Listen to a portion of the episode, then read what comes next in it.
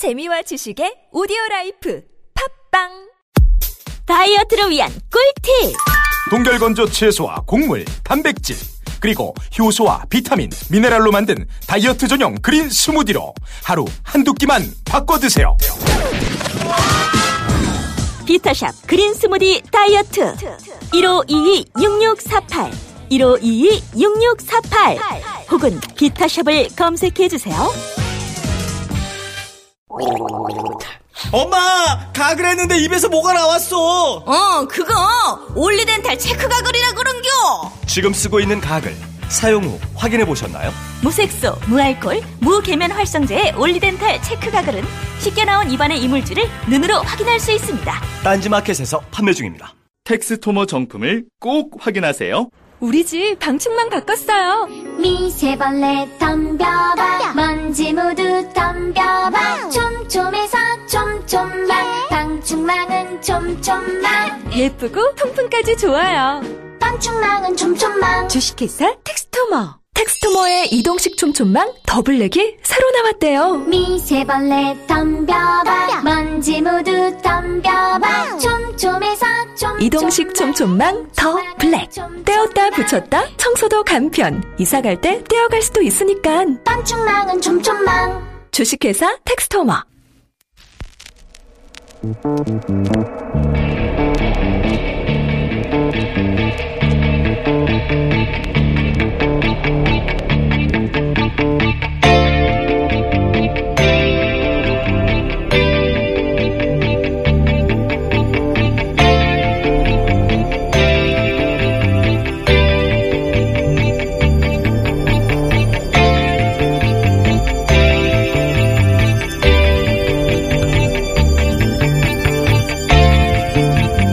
안녕하세요. 김호준입니다. 정치 보복이다. 최근 이명박 정부 시절 국정원 공작들이 드러나자 보수 인사들이 하는 말입니다. 그러면서 문재인 정부는 이 정치 보복 악순환의 고리를 끊어달라고 촉구합니다. 악순환을 끊어달라. 이 말이 논리적으로 성립이 되려면 우선 노무현 정부가 이명박 전 대통령에 대해 부당한 정치 탄압을 했었어야 합니다. 그래야 이명박 전 대통령의 행위가 자신이 당했던 탄압에 대한 보복이 되는 거고, 그래야 그런 보복의 악순환을 끊자고 주장할 수가 있는 거죠. 그런데 노무현 정부가 언제 이명박 전 대통령을 부당하게 정치 탄압을 했다는 건가요? 광우병 집회로 정권이 코너에 몰리자 노무현 전 대통령과 그 주변에 대한 잔인한 국가폭력을 휘두른 적은 있죠. 이명박 정부가 일방적으로 국정원을 동원해서 그 국가폭력을 단죄하자는 게 어떻게 정치보복이 됩니까? 반복돼 왔던 악순환은 정치보복이 아니라 정권이 정보기관을 동원해서 잔인하게 휘두른 국가폭력의 역사죠. 그런 국가폭력이 드러난 후에도 그냥 두면 그게 범죄인 겁니다. 김어준 생각이었습니다.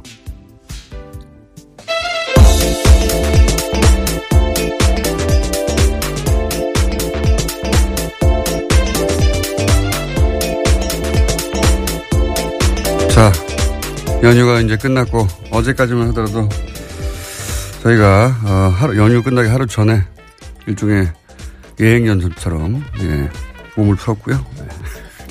오늘은 이제 드디어 다시 일상이 시작됐습니다. 기분이 어떠십니까? 네, 시사인 김은지입니다.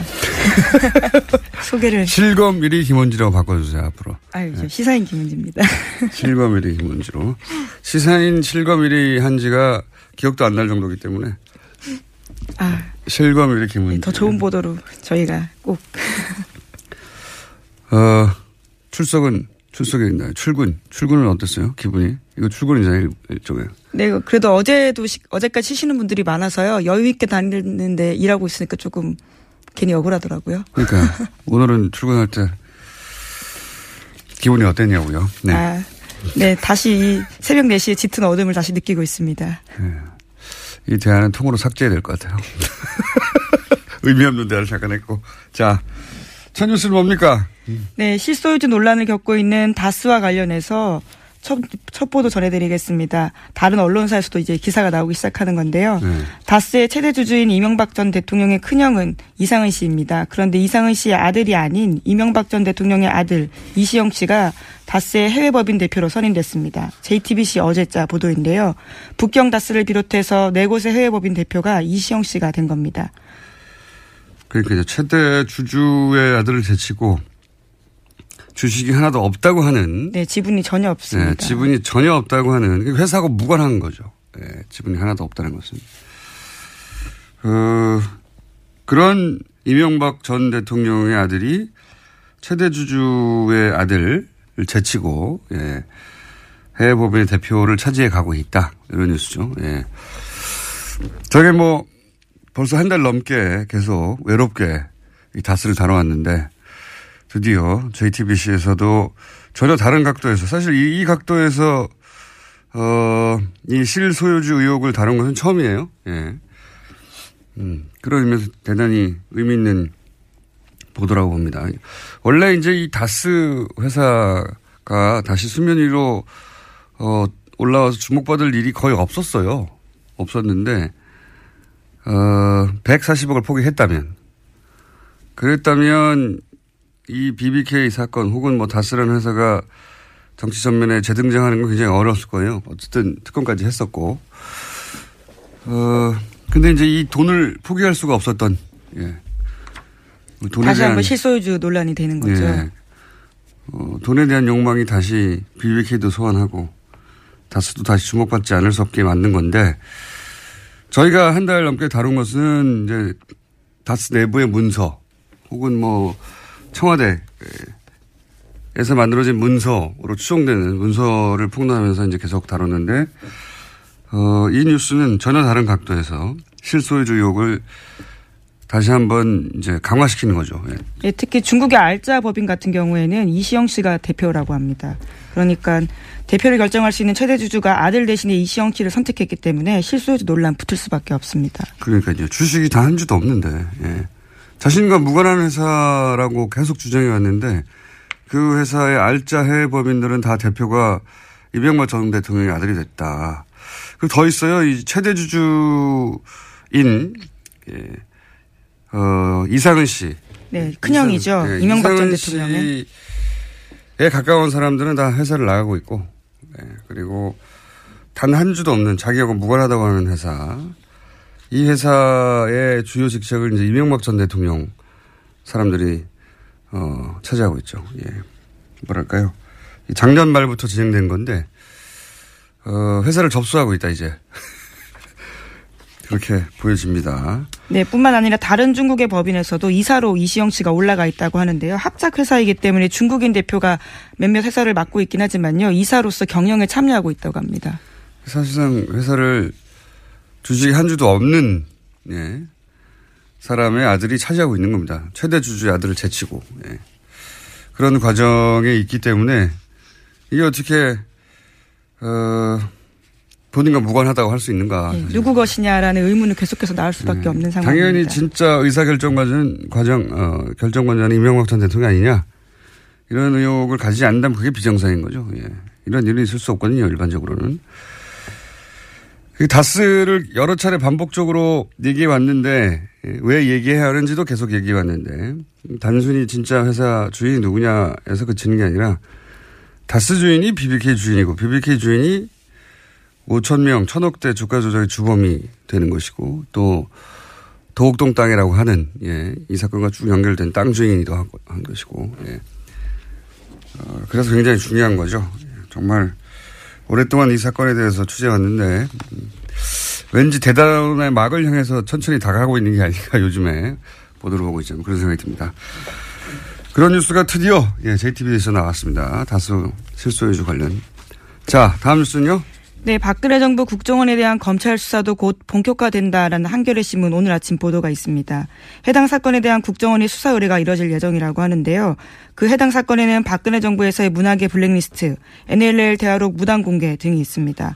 이번 수사 의뢰 대상에는 바른정당의 김무성 의원도 포함된다고 합니다. 당시에 김무성 전 대표가 자신은 이 원본을 찌라시에서 봤다고. 네, 그런 주장을 하고 검찰에서 무혐의 처분 받았습니다. 예. 토씨도 틀리지 않고 읽었는데. 네, 예. 선거 직전에요. 남북 정상이 만나서 두 사람이 한 대화를 그걸 그대로 토씨 하나 틀리지 않고 전할 수 있는 찌라시가 세상에 어떻게 존재할 수 있습니까? 예, 그렇다면 그 찌라시 작성자는 곧 국정원이죠. 네, 예. 그래서 그 해당 사항에 대해서요, 국정원 적폐청산 TF에서 그 출처가 국정원인 사실을 확인했다고 합니다. 이번에요. 이 자명한 걸 무혐의 처리한 검찰도 다시 문제 삼아야 됩니다. 이건 어떻게 이걸 찌라시라고 하는데 그걸 그냥 넘어가 줍니까? 그 당시 이 NLL 대화로 관련해 가지고 사실관계가 정확하게 그 이후에도 알려지지 않은 바.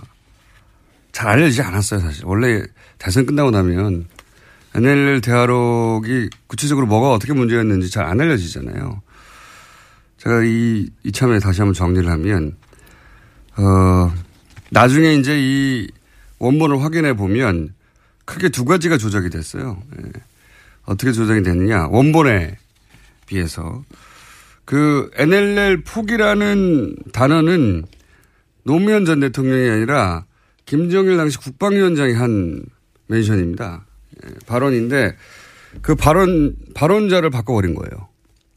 NLL 단이라는 포기라는 단어가 있긴 있는데 그 발언자는 김정일 위원장이 한 발언을 노무현 대통령으로 바꾸고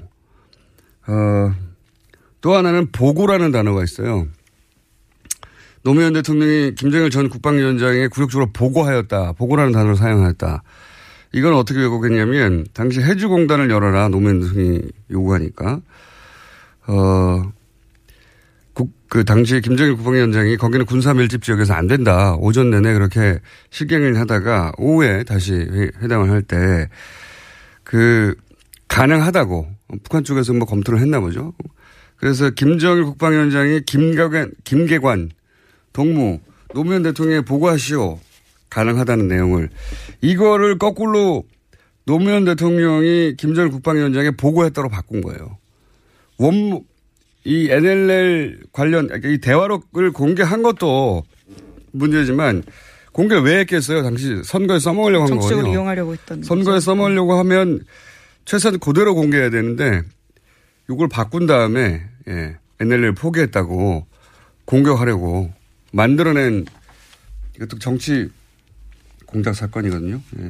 이 관련자들은 크게 처벌해야 되죠. 공개도 문제지만 공개 자체를 넘어서서 예. 그 안에 이런 단어들을 왜곡해서 당시 이제 문재인 후보, 예. 2010년의 후보가 노무현 대통령과 뗄래 뗄 수 없는 관계다 보니까 예. 그렇게 공격을 한 거죠. 만들어내서. 심지어 당시 검찰은요. 오히려 거꾸로 참여정부 인사들을 기소했던 적이 있는데요. 정서개인록 폐기했다라는 혐의로 조명균 전 청와대 비서관 그러니까 지금 통일부 장관인데 그런 사람들을 기소했었거든요. 결국 무죄가 났긴 했지만 그런 식으로 일종의 괴롭히기를 했던 겁니다. 이걸 이제 검찰은 끝에서 이제 풀어주는 역할 정도 한 건데 예. 그러니까 이렇게 공개하고 나서 실정법 위반이니까 김무성 대표가 찌라시 보고했다고 해명한 거를 그냥 받아들여 준 거죠. 찌라시를 무혐의 처리해서 찌라시에서 받겠거니 어떤 찌라시에서 이런 게 나옵니까? 검찰도 모르고 하지는 않았죠. 당시에 딱 한 명만 처벌받았었는데 정문원 당시 새누리당 의원이었습니다. 최초로 공개한 사람이니까. 예, 정치 생명 걸겠다고 했었는데 네. 그것도 약식 기소하려던 거를 법원에서 제지해서 재판받았었습니다. 이게 문제가 되고 나서 또 이런 일이 있었어요. 수습 과정에서. 이제 수습이라고 하면 박근혜 정부 차원에서 수습이죠. 수습하려는 과정에서 뭐 무슨 일이 있었냐면 국정원이 이제 이걸 공개를 했으니까 크게 문제가 됐지 않습니까. 그 당시 야당에서도 그걸 계속 공격하고. 그러니까 남재생 국정원장이 이 정보 등급을 낮춘 다음에 이 NLL 문서를 야당 의원들에게 막 뿌립니다. 예, 보라고. 그렇죠. 원래 2급 기밀 문서였는데 일반 네. 문서로 재분류했었습니다. 스스로 낮춘 거예요. 등급을. 그런 다음에 야당 의원도 보라고. 왜냐하면 당신들도 다 받자는 말을 하려고. 받자느냐. 야당 의원들 당시 수용 거부를 했죠. 예. 나쁜 사람들입니다. NLL 문서 가지고 아직도 간혹 나오곤 하는데 실제 내용은 그랬다는 거. 예. 네, 정말 국가의 정치 외교 안보와 관련된 사안을 정말 사적으로 이용해 먹었던 예. 네. 아주 나쁜. 예, 정말. NLL 공작이라고 할 수 있죠. 예, 문서 공작. 예, 거기에 그리고 박근혜 정부의 국정원이 연계되어 있다라고 이번에 공식적으로 확인이 된 겁니다. 자, 그걸 이제 재조사한다는 거고요. 이제 그 NLL 이제 다 잊어버리실 것 같아서 다시 한번 정리를 해드렸고요. 그런 사건이 있었던 겁니다. 완전히 조작인 거죠. 완전히 대놓고. 자, 다음 뉴스는요. 네, K스포츠재단 이사장에서 해임되었던 정동준 씨에게 임시 이사장 자격도 없다라는 법원 결정이 나왔다고 합니다. 정 씨가 지난해 1월 달에 재단 이사장 해임 결정에 반발해서 여전히 자신이 이사장이라고 주장하고 다니고 있었는데요. 이에 대해서 법원이 제지한 겁니다. 아, 이분 소식이 오랜만에 들렸네요. 예. 이 최순실 사태가 여기서부터 시작됐는데요. 그렇죠. 작년 9월에 한겨레가 첫 보도했었습니다. 예. K스포츠 재단이라고 하는 곳이 있는데 거기에 당시는 마사지 센터라고 보도가 됐어요. 예, 예. 최순실 씨 단골 마사지 센터장이었죠. 예, 그렇게 보도가 되면서 한겨레에서 보도했었습니다. 그 단골 마사지 센터의 사장님이 어떻게 K스포츠 재단이 이사장이 되느냐. 그걸 최순실 씨가 했다. 이건 말이 안 되지 않느냐. 이렇게 시작된 거예요. 예, 사건은. 그리고 더 재미있는 것은 이 K스포츠 재단의 이사장이 정동준 씨라는 걸 찾아내는 과정도 뭐랄까요. 운입니다. 예. 마사지 센터의 장이 K스포츠 재단, 그러니까 최순실 씨의 단골 마사지 센터 장이 K스포츠 재단의 이사장이 됐다는 얘기를 듣고 막연하잖아요. 엄청나게 막연한데 최순실 씨가 거주하던 집 근처를 찾아봤더니 혹시나 하고 마사지 센터에 있었고 거기 마사지 센터 사장님이 혹시나 하고 찾아봤더니 실제로 K스포츠 재단 이사장이었고 동네에서 찾은 거예요. 네, 현장의 힘이라고 볼 수 있겠네요. 이게 막 예를 들어서 한 차를 타고 한 10분만 가는 거리여서도 최순실 사태 안 터졌습니다. 근데 바로 집 앞에 있어가지고 혹시 하고 집 앞에 있는 센터를 갔는데 거기 사장님이 이사장이었던 겁니다. 이게 얼마나 우연입니까? 최순실 씨가 너무 게을러서 예, 최순실 사태는 터졌다. 좀 멀리서 찾았으면 안 터졌을 수도 있어요. 저는 그 대목이 항상 웃깁니다. 예, 바로 집 앞에 있어가지고 하필이면. 다음 뉴스는요. 네, 미국에서 트럼프 대통령의 무모한 위협 때문에 3차 세계대전이 일어날 수도 있다라는 말이 나왔습니다. 트럼프 미국 대통령의 최측근인 인사가 한 말인데요. 밥 코코 공화당 상원외교 위원장이 뉴욕타임스와 인터뷰에서 한 말입니다. 그 트럼프 대통령과 그 측근들 사이에 서로 엇갈리는 말들에 대해서 이게 정말로 의견이 다른 건지 짜고 치는 고스톱인지 의문이다. 얘기를 여러 차례 하는데 적어도 이 코코 위원장과 주고받은 설전은 이거 짜고 치는 고스톱이 아닌 것 같아요. 코코, 굉장히 감정적입니다. 예, 코코 위원장 왜냐면은 주고받는 그 트윗 내용이 예를 들어서 백악관이 성인 돌봄 센터 우리말로 번역하니까 어감이 잘 안 옵니다. 성인 돌봄 센터가 우리나라에 없어가지고 제대로 이게 어덜트 데이케어 센터 미국에서 말하는 보통 알츠하이머나 이제 경제적 약자층, 노년층이 이런 병에 걸렸거나 자기를 돌볼 수 없는 상황 혹은 뭐 마약 중독 이후에 재활 이런 거 해주는 복지시설이거든요. 백악관이 그런 복지시설이 됐다는 거예요. 그렇게 트위터에 쓰기도 했습니다. 코코 위원장이요. 그러니까 트럼프 대통령에 대해서 당신 알츠하이머 걸린 거야? 예를 들자면 그런 식의 비아냥인 거거든요. 백악관이 그 정도가 됐다고 제 앞가리를 못하니까 옆에 사람들이 돌봐주고 있는 트럼프는 여기에 대해서 이제 배짱이 없다고, 예. 배짱이 없다는 표현도 미국에서는 굉장히 모욕적이죠. 정치인에게, 특히 남성 정치인에게. 짜고 치는 고스톱으로는 대단히 모욕적인 발언이라 서로, 이건 짜고 치지 않는 것 같은 내용인데, 말하자면 서로 굉장한 비난을 하고 있는 거죠, 지금. 트럼프 대통령의 북한 관련 발언들에 대해서. 예, 외교안보와 관련해서 굉장히 비판적으로 이야기한 겁니다. 3차 세계대전을 일으키려고 하는 거냐. 그리고 거꾸로 이제 국방장관이나 비서실장이나 국무장관에 대해서는 그 사람들이 지금 세계를 구하고 있는 거라고. 네. 예. 국합, 배드캅 역할 분담하는 게 아니라 예. 대통령이 잘못하고 있다라고 지적하고 있습니다. 그러니까요. 예. 왜냐하면 국합, 배드캅 서로 역할 분담해서 하는 거 아니냐라고 하는 저도 그런 생각을 갖고 있고요. 여전히 저는 의심합니다만 약간은. 예. 이 상원 외교위원장이죠. 예, 그렇습니다. 이 양반은 이제 그 공직에 있긴 하지만 스태프는 아니니까요. 예. 정부 내에 있지 않, 행정부 내에 있지 않으니까 예. 짜고 치는 모습은 아닌 것 같아요. 자, 뉴스 하나 정도 더 다루고 넘어갈 시간 정도 되겠습니다. 예. 네, 뉴스 하나 더 하신다고 하셔서요. 네, 짧은 거 하나 더. 네, 짧은 거 하나 더 뭘 하면 좋을까 지금 갑자기 뒤집었습니다. 맨 마지막에 홍준표 대표. 아, 네. 홍준표 대표의 발언이 어제 또 화제가 됐습니다. 자신이 정치 사찰당하고 있다라고 하는 건데요. 그 근거가 자신의 수행비서의 통신기록 조회입니다. 하지만 통신기록 조회 같은 경우에 총 6건이었는데요. 그중에 박근혜 정부에서 했던 것들이 4건이라고 밝혀졌습니다. 본인 번호가 아니라 수행비서 번호라는 거잖아요. 예. 본인은 전화를 쓰지 않는다고. 네, 그렇게 어제 주장했는데요. 전화기를 사용하지 않고 수행비서 전화기를 쓰기 때문에 수행비서에 대한 사찰이 자기에 대한 사찰이다라고 주장한 겁니다. 두 가지 점에서 제가 보기엔 사실이 아닌데 본인 전화 쓰십니다. 대표님 저랑 통화하신 번호는 뭡니까 그럼. 예. 그리고 또 하나는 이게 이제 결국은 정치보복. 을 하고 있다. 정치 사찰을 하고 있다. 이런 프레임을 위해서 한 건데 6번 중 4번은 박근혜 정부 시절에 한 것이고 나머지 2번은 이제 보니까 8월에 서울중앙지검하고 육군본부에서 했더라고요. 예. 통신 자료 조회 자체는 도청을 했다. 사찰을 했다고는 다른 이야기입니다. 이 결과도 통보가 되고. 물론 우리나라 사법기관이 이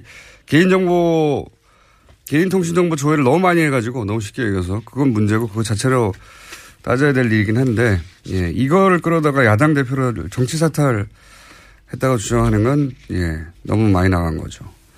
불법적인 도청이나 사찰을 누가 통보를 해줍니까? 통신조회는 누구나 다 통보해 주는 거거든요.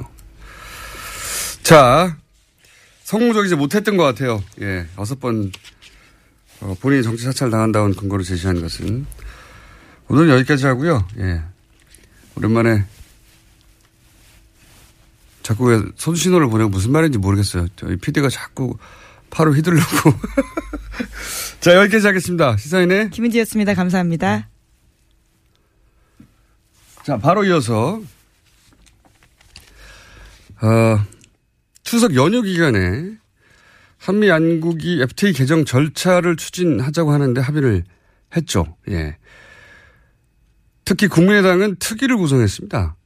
국민의당 한미 FTA 대책 특별위원회 위원장 조배숙 의원 연결해서 이 이야기 좀 자세히 나눠보겠습니다. 안녕하세요, 의원님. 네, 안녕하세요. 네. 반갑습니다. 네. 우선 이제 국민의당만 특위를 구성해서 저희가 연결했는데 그리고 네. 의원님이 이제 한미 FTA 대책 특별위원회 위원장을 맡고 계신데 국민의당이 특별히 특위를 따로 구성한 이유는 뭘까요? 아니 근데 저는 이게 굉장히 중요한 일인데 네. 다른 당이 아직 구성 안 한 게 이상한 일 아닌가요? 중요한 일입니다. 예, 중요한 일인데 네, 네. 이렇게 그 추석 연휴 기간에 긴급하게 특별위원회를 구성한 목적이 있을 거 아닙니까? 아 저희는 예. 구성은 이미 했습니다. 아 오래전에 했군요 이미. 예, 이미 했고 예. 이제 그동안 이제 협상이 잠깐 소강 상태에 있어서 또 이걸 두고 보자 하다가 추석 연휴 기간에 미국에서 예. 예, 회의가 이루어지지 않았습니까? 네. 그래서 예, 저희들이 어제 이 통상교섭본부의 실무자들을 예, 불러서 예. 그 내용을 보고를 받았죠. 어제 통상교섭본부 관계자로부터 비공개 보고를 받았다고 저희도 들었는데 네. 그 내용 중에 공개하실 수 있는 게 있나요? 이제 이런 얘기를 했어요. 이제 10월 4일 날, 미국에 가서, 이제, 물론 이제 그 전에, 예. 며칠 전에 갔겠죠. 가서, 미국 조야의 정보를 모은 결과, 이 트럼프 대통령의 그 한미 FTA 폐기 명령이 단순한 엄포나 기만 전술이 아니라 네. 실체적이다는 사실을 확인을 했다고 합니다. 그래서 예, 예. 협상 테이블에 아예 앉지 않으면은 오히려 폐기할 명분을 주겠다. 그래서 대개정 협상을 제안했다 이렇게 얘기를 하고. 네. 그리고 또 이제 그 회의에서 김현종 본부장이 우리나라에서 그 대외경제연구원, 산업연구원, 농촌경제연구원에서 작성한 네. 만약에 한미 FTA가 종료됐을 때 그 시나리오 연구라는 것을 전달을 했다고 합니다. 그래서 예, 한미 FTA가 만약에 폐기가 됐을 경우에 양쪽에 어떤 결과가 미칠 것인가 하는 그런 시나리오 연구입니다. 그래서 예. 한미 FTA가 상호 호혜적이다, 그런 협정이다 이런 점을 강조를 했다고 했습니다. 네. 그리고 또 이제 그쪽에서 특히 문제 삼는 게 자동차 문제 아닙니까? 근데 우리나라의 그 자동차 수출이 는 것이 이 FTA 협정 때문이 아니라 미국 경기가 회복이 됐고 또 미국 자동차에 한국에 대한 수출이 더 많아졌다. 이런 사실도 지적했다고 했습니다. 그리고 또 11월 초에 트럼프 대통령이 한국을 방문합니다. 네. 그때 라이타이저 그 USTR 대표가 동행하는데 그때 또 진전된 대화가 있을 것이다 이렇게 얘기를 했습니다. 그러니까 요지 핵심 요지는 트럼프 대통령이 FTA 폐기를 얘기한 것은 사실은 뭐 본인의 대선 공약처럼 여러 차례 유세기관에도 얘기를 했었기 때문에 그런 거를 들고 나올 거라고 예상을 했는데 그게 엄포가 아니라 실제 폐기할 수도 있다 이렇게 인식을 네. 했다는 거죠. 우리 통상교섭본부에서. 네. 그렇죠. 그러니까 이제 그 항상 정치인이 선거 때 공약이 있기 때문에 어떤 그 자기 지지층에 대한 뭔가 노력하는 모습을 보여주기 위한 그 어떤 엄포가 아니냐는 이런 시각도 있었습니다만, 그러나 트럼프는 굉장히 우리가 예측하기 힘든 인물입니다. 그리고 또 문제는 한미 FTA뿐만 아니라 지금 나프타도 지금 재협상이 진행이 되고 있습니다. 근데 나프타도 트럼프는 폐기하겠다 이런 얘기를 했다는 겁니다. 그러나 이제 나프타의 경우에는 지금 미국의 50개 주와 그 밸류 체인이 그러니까 이제 산업 어떤 생산에 있어서 밸류 체인이 다 연결이 돼 있고 그리고 도대체 이제 뭐 올해 23년이나 됐거든요. 그래서 도저히 어떻게 해볼 도리가 없고 그래서 폐기는 불가능하고 그렇다면 상대적으로 5년밖에 안 되고 또 관련성이 그보다는 상대적으로 적은 한미 FTA는 좀 폐기할 가능성도 있겠다. 이런 분석을 했다는 겁니다. 그래서 이제 협상 테이블에 앉기조차 안 하면은 빌미를 주겠다 해가지고 이제 그 협상을 이제 시작하게 된 거죠. 예. 근데 이제 언론 보도에 따르면은 이런 보도가 있었었는데요. 그러니까. 실제 폐기를 할지도 모른다. 저 사람은 미친 사람이니까 라고 하는 인식을 심어줘서 유리하게 협상을 끌고 나가는 미치광이 전략. 예. 이런 전략에 대한 보도도 미국에서 있었지 않습니까? 우리도 이제 보도가 있었는데 그런 전략 아닐까요? 아니 그러니까 이제 제가 그 부분을 말씀드렸지 않습니까? 예. 트럼프가 워낙 이제 그렇기 때문에 예. 엄포다 그리고 어떤 기만 전술이다 이렇게도 생각을 한 측면이 있었는데 근데 실제로 현장에 가서 보니까 그런 폐기 서한까지 작성을 하라고 했다 이제 이런 게 있으니까 어쨌든 그 트럼프는 지금 원래 출신이 사업가입니다. 그래서 이런 어떤 협상이나 이런 부분에서 굉장히 능수능란하다고 봅니다. 그래서 어쨌든 이 사람은 벼랑 끝 전술을 사용한 것이 아닌가 그런 생각을 하게 됩니다. 자 그러면 여기 대한 그 우리 통상교섭본부의 전략은 어떤지 다 공개할 수는 없을 것 같긴 한데 국민의당 입장에서는 이 FTA 재협상 대응을 어떻게 해나가야 된다고 보십니까? 국민의당이 통상교섭본부에 요청할 사항이 있을 거 아니겠습니까? 정부에 요청할 사항들? 이제 우선은 이 국회는 항상 정부를 감시하고 좋은 방향으로 견인을 해야 됩니다. 네네. 통상 분야는 유독 국회 감시를 피하려고 하는 분야입니다. 굉장히 비밀주의죠. 네네. 그 MB 정부 때도 그렇게 했었고, 그래서 지금 여당이 된 민주당도 통상 당국의 비밀주의를 강하게 비판을 했습니다. 그런데 이 한미 FTA는 미치는 영향이 굉장히 큽니다. 뭐 농업, 제조업, 서비스 분야, 경제 전반이거든요. 그래서 이 협상에서 이해 당사자들의 목소리가 제대로 반영이 돼야 됩니다. 네네. 그래서 우리 저희 국민의당 FTA 특위는 이분들의 목소리를 모으는 역할을 할 것입니다. 그래서 한미 FTA는 국민의 건강, 고용, 또 정부 정책에 미치는 영향도 막강하니까 협상 내용이 공공성을 해치는지도 감시를 해야 됩니다. 그래서 저는 또 아마 국회 차원의 특위가 또 만들어지라고 생각을 합니다. 네. 그러면 이런 내용들을 정리해서 우리 당의 입장을 제시를 할 생각입니다. 네, 아직 이제 기본적인 입장은 저희가 손해를 봐서는 안 되는 거죠. 그렇죠. 이게 피해를 봐서는 안 되니까 그런 역할을 제대로 해라. 또 비밀주의로 이렇게 해왔는데 그러면 이에 당사자들의 의견을 충분히 반영해야 되는데 그런 절차를 거치지 않으면 또 손해를 보는 그런 우를 범하게 됩니다. 그렇게 하면 안 된다. 이런 점에서 저희가 견의를 하겠다는 거죠. 알겠습니다. 이해 당사자들의 요구가 충실히 반영될 수 있도록 비밀주의만으로 가지 않도록 국민의당이 선도적 역할을 하겠다. 그래서 위원회를 일찍 구성했다. 이런 말씀이신 것 같고요. 네. 그 안철수 대표는 그 한미 FTA 재협상은 없다고 하지 않았냐 그러면서 문재인 대통령이 사과를 해야 한다. 네. 문재인 대통령이 능력이 없어서 재협상을 못 막은 것인지 아니면 재협상하기로 이면 합의를 하고도 국민을 속인 것인지 밝혀라. 네. 라고 이제 공개적으로 언론에 이야기를 했습니다. 네. 네. 이게 국민의당이 기본적으로 이 스탠스인 건가요? 그 대통령이 사과할 사안이라고 의원님도 보십니까? 예. 저는 거기에 동의합니다. 또 당연히 하셔야 된다고 봅니다. 왜냐하면 문재인 대통령께서 그러셨잖아요. 재협상은 없다. 단언하듯이 얘기를 했어요. 네.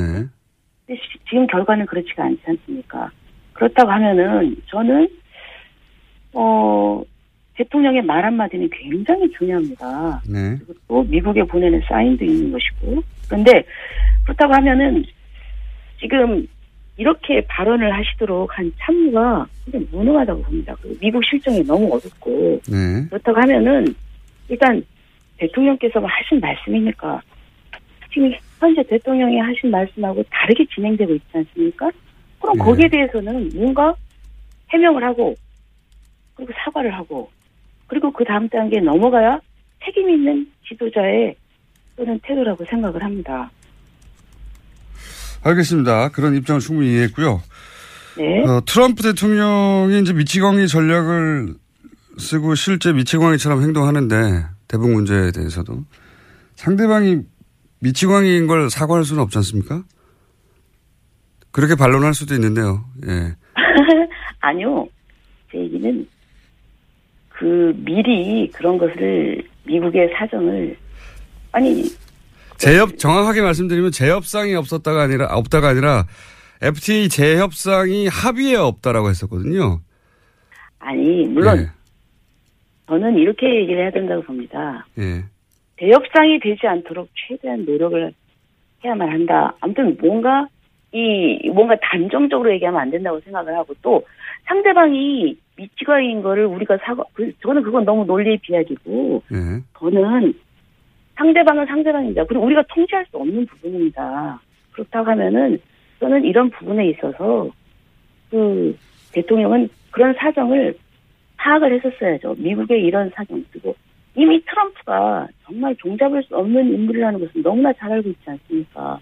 그래서 미국 내에서 사정이 어떻게 돌아가는지 거기에 대해서 정확하게 파악을 하고 있어야 되고 거기에서 신중하게 그리고 뭔가 우리 나중에라도 일관성이 있는 어떤 그런 발언을 하셨어야 된다는 생각을 하는 거죠. 그러니까 제 말의 요지는 한 번만 이 말씀 다시 드리면요. 재협상이 없다고 한 게 아니라 FTA 재협상이 없다고 하냐. FTA 재협상은 합의에 없었다라고 말했거든요. 다시 잘 찾아보시면 FTA 재협상을 했느냐. 그러니까 FTA 재협상이 합의했느냐라고 물으니까 FTA 재협상은 합의에 없었다. 합의 내용. 물론 이제 물론 그렇게 했겠죠. 물론 그거하고 FTA 재협상이 없다고는 다른 얘기 아닙니까? 물론 이제 다른 얘기일 수도 있죠. 같지만은 그것이 국내에 예. 그 보도되기는 국민들은 그렇게 있지를 않죠. 항상 정치라고 하는 것은 아니 이제 기사도 찾아보시면 기사 제목도 한미 FTA 재협상 합의한 바 없다 이렇게 기사가 나왔는데요. 합의한 바가 없다고. 합의한 바는 없지만 합의한 바는 없죠. 합의한 바 없는데 상대방이 무조건 이렇게 폐기를 요구하는 것도 사과해야 되나요?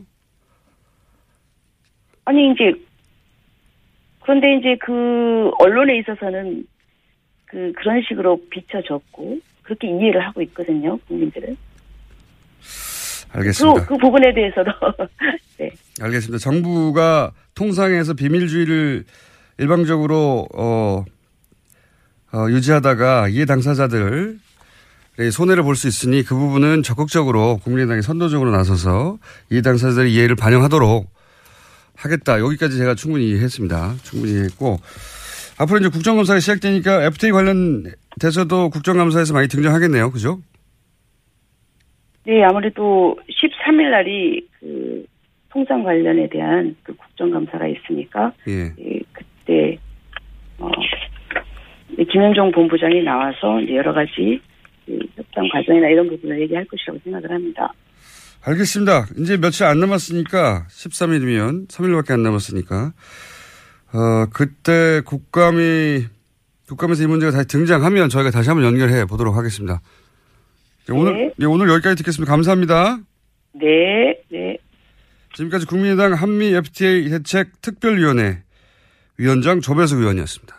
아, 또 떨어졌어. 너 또 입사시험 봤어? 아니, 차량용 핸드폰 거치대 말이야. 여러 개 사봤는데 실패의 연속이야. 떨어지고 시야 가리고 운전석에서도 뭐 알고 뭐 좋은 거 없을까? 싼 것만 찾으니까 그렇지. 제대로 된 거 하나 사서 편리하게 쓰는 게 더 낫지. 그런 게 있어? 그럼 있지. 1, 2, 3 할 때 2. 힘 세다 할 때 힘.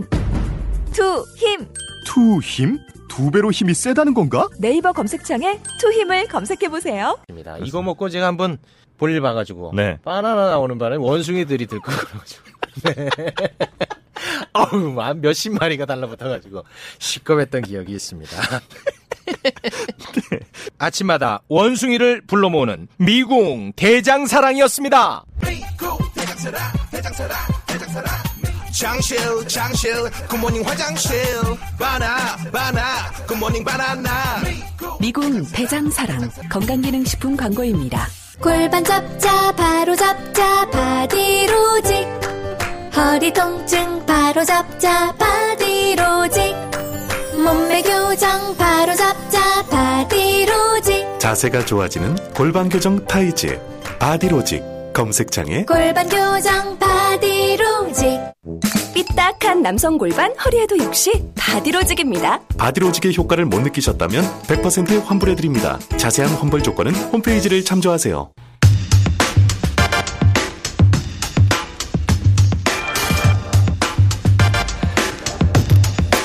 북한이 오늘 대륙간 탄도미사일을 발사할지도 모른다는 러시아발 뉴스가 있었습니다. 북한 노동당 창건일인데 오늘 어떤 일이 있을까요? 1년 전 오늘도 연결했던 분입니다. 정세현 전 통일부 장관 연결됐습니다. 안녕하십니까? 예, 안녕하세요. 까칠한 장관님.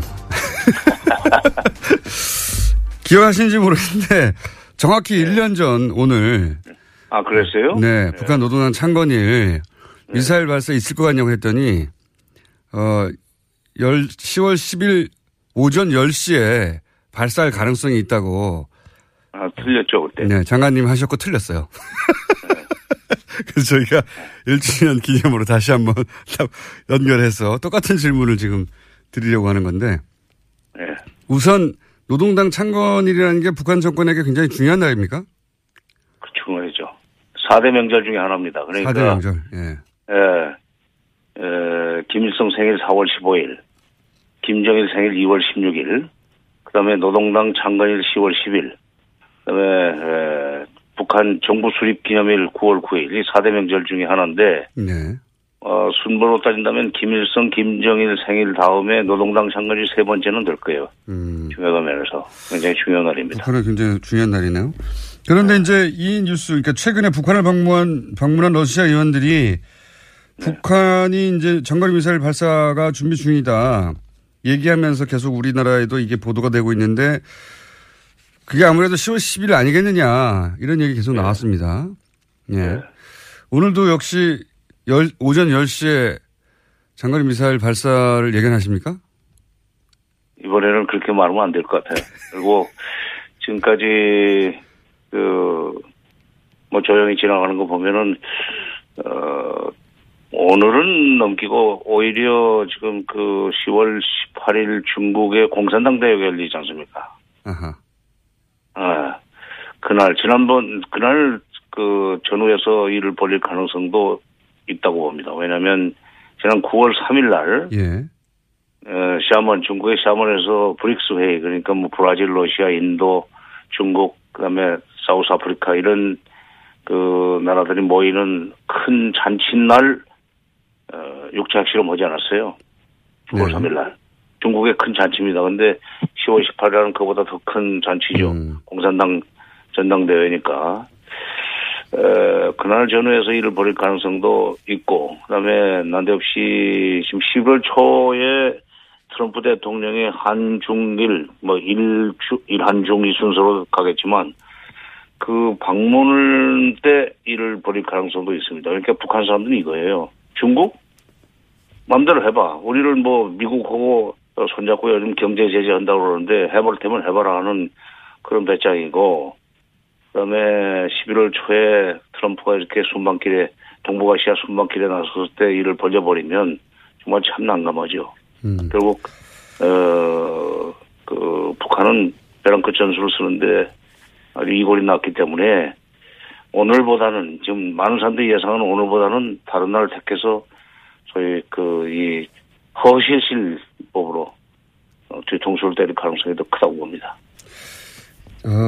이건 어떻게 보십니까?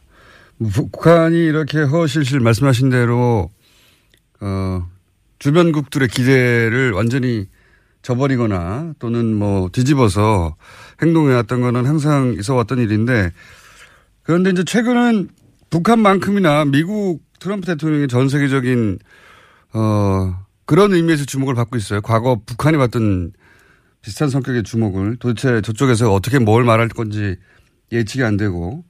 근데 가장 최근에 이제 화제가 된 발언은 북한에는 단 한 가지만 효과가 있다라고 트럼프 대통령이 발언해서 또 이게 화제가 됐습니다. 이 발언의 의미가 있기는 있다고 보십니까? 워낙 이런 발언들을 여러 차례 해와서 아예 이 발언의 의미도 없다라고 하는 해석도 있는데.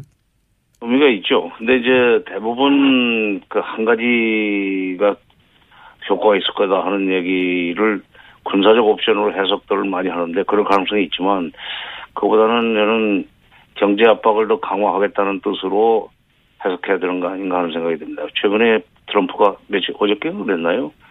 그동안에 북핵 문제가 지금 25년이 넘었는데 그동안에 수십억 달러를 줬다. 예, 실패했다. 그런데 실패했다 그러는데 그동안에 북한의 핵 개발을 저지하기 위한 일종의 합의. 예. 대가로 미국이 돈 쓴 건 없습니다. 미국은 오히려, 미국 돈 안 썼어요. 네. 돈 하나도 안 썼어요. 들어갔으면 아마 우리 돈이 들어갔다는 얘기를 지금 미국이 한 것처럼 얘기할 텐데, 작년에, 박근혜 대통령이 개성공단 조업을 중단시키면서 95년, 김영삼 대통령 때부터 2015년 연말까지 남에서 북쪽으로 간 돈이 30억 달러나 됩니다. 그런 얘기했어요. 예. 예. 그 30억 달러는 근데 사실 그 중에 현금은 10억 달러도 안 됩니다. 전부 현물이에요. 쌀과 비료. 예. 그다음에 여러 가지 밀가루라든지 인도적 지원 물자, 남쪽의 단체들이 보낸 것까지 전부 다 합쳐서 그렇게 합산해서 30억 달러라고 했는데 그게 아마 트럼프 머릿속에 들어간 모양이에요.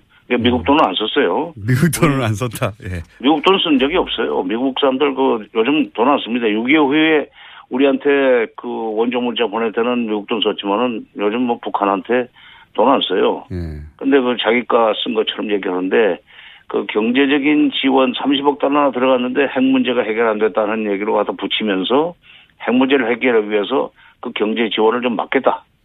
그런 뜻으로 경제 지원이라기보다는 경제 봉쇄 제재를 강화하겠다는 뜻으로 해석을 해야 되지 않나는 생각이 듭니다. 알겠습니다. 경제 제재로 해석을 하시고, 예.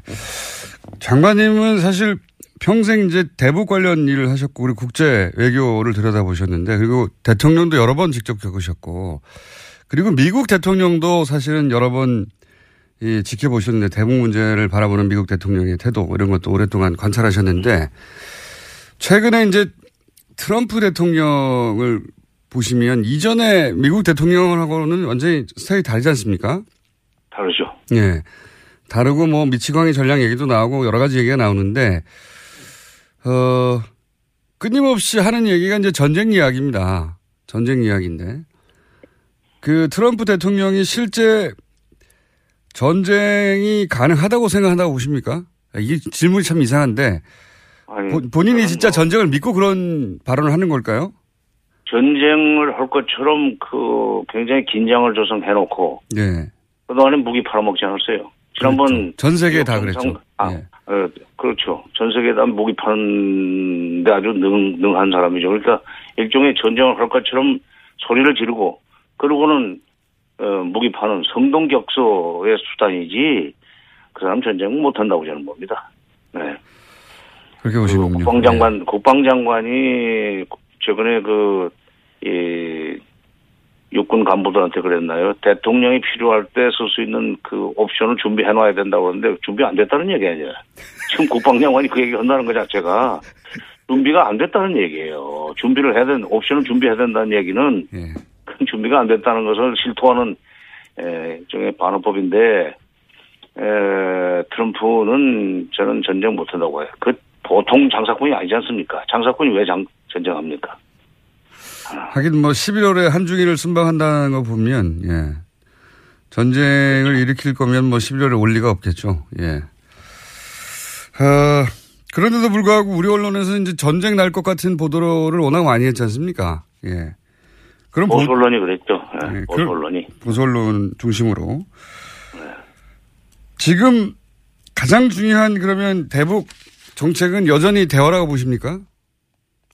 지금 러시아 의원들한테 미사일 곧 쏠 것처럼 얘기했다는 것도, 러시아한테 지금 미북 대화 또는 미북 중재, 여기서 적극적으로 나서달라는 그런 메시지가 있다고 생각해요. 그렇지 않아도, 최근에 러시아가 미북 대화를 중재하겠다는 의사표시를 했었고, 독일의 메르켈 총리도 지금 이대로 놔두면 안 되겠다. 전쟁 날지도 모르겠다는 판단을 하면서 미국 간의 대화를 중재하겠다고 얘기한 적이 있어요. 바로 그런 이 미국 대화를 중재하려고 하는 움직임이 지금 유럽에서도 나오고 있고, 러시아 쪽에서 나오고 있고, 중국은 일찍부터 그런 얘기했고, 그런데 오히려 우리 정부가 거기에 대해서 좀 적극적으로 보이지 않고 있는 것이 나는 좀 좀 의아스럽다고 생각해요. 네. 장관님 오늘 여기까지 해야 되겠습니다. 곧 다시 모시겠습니다.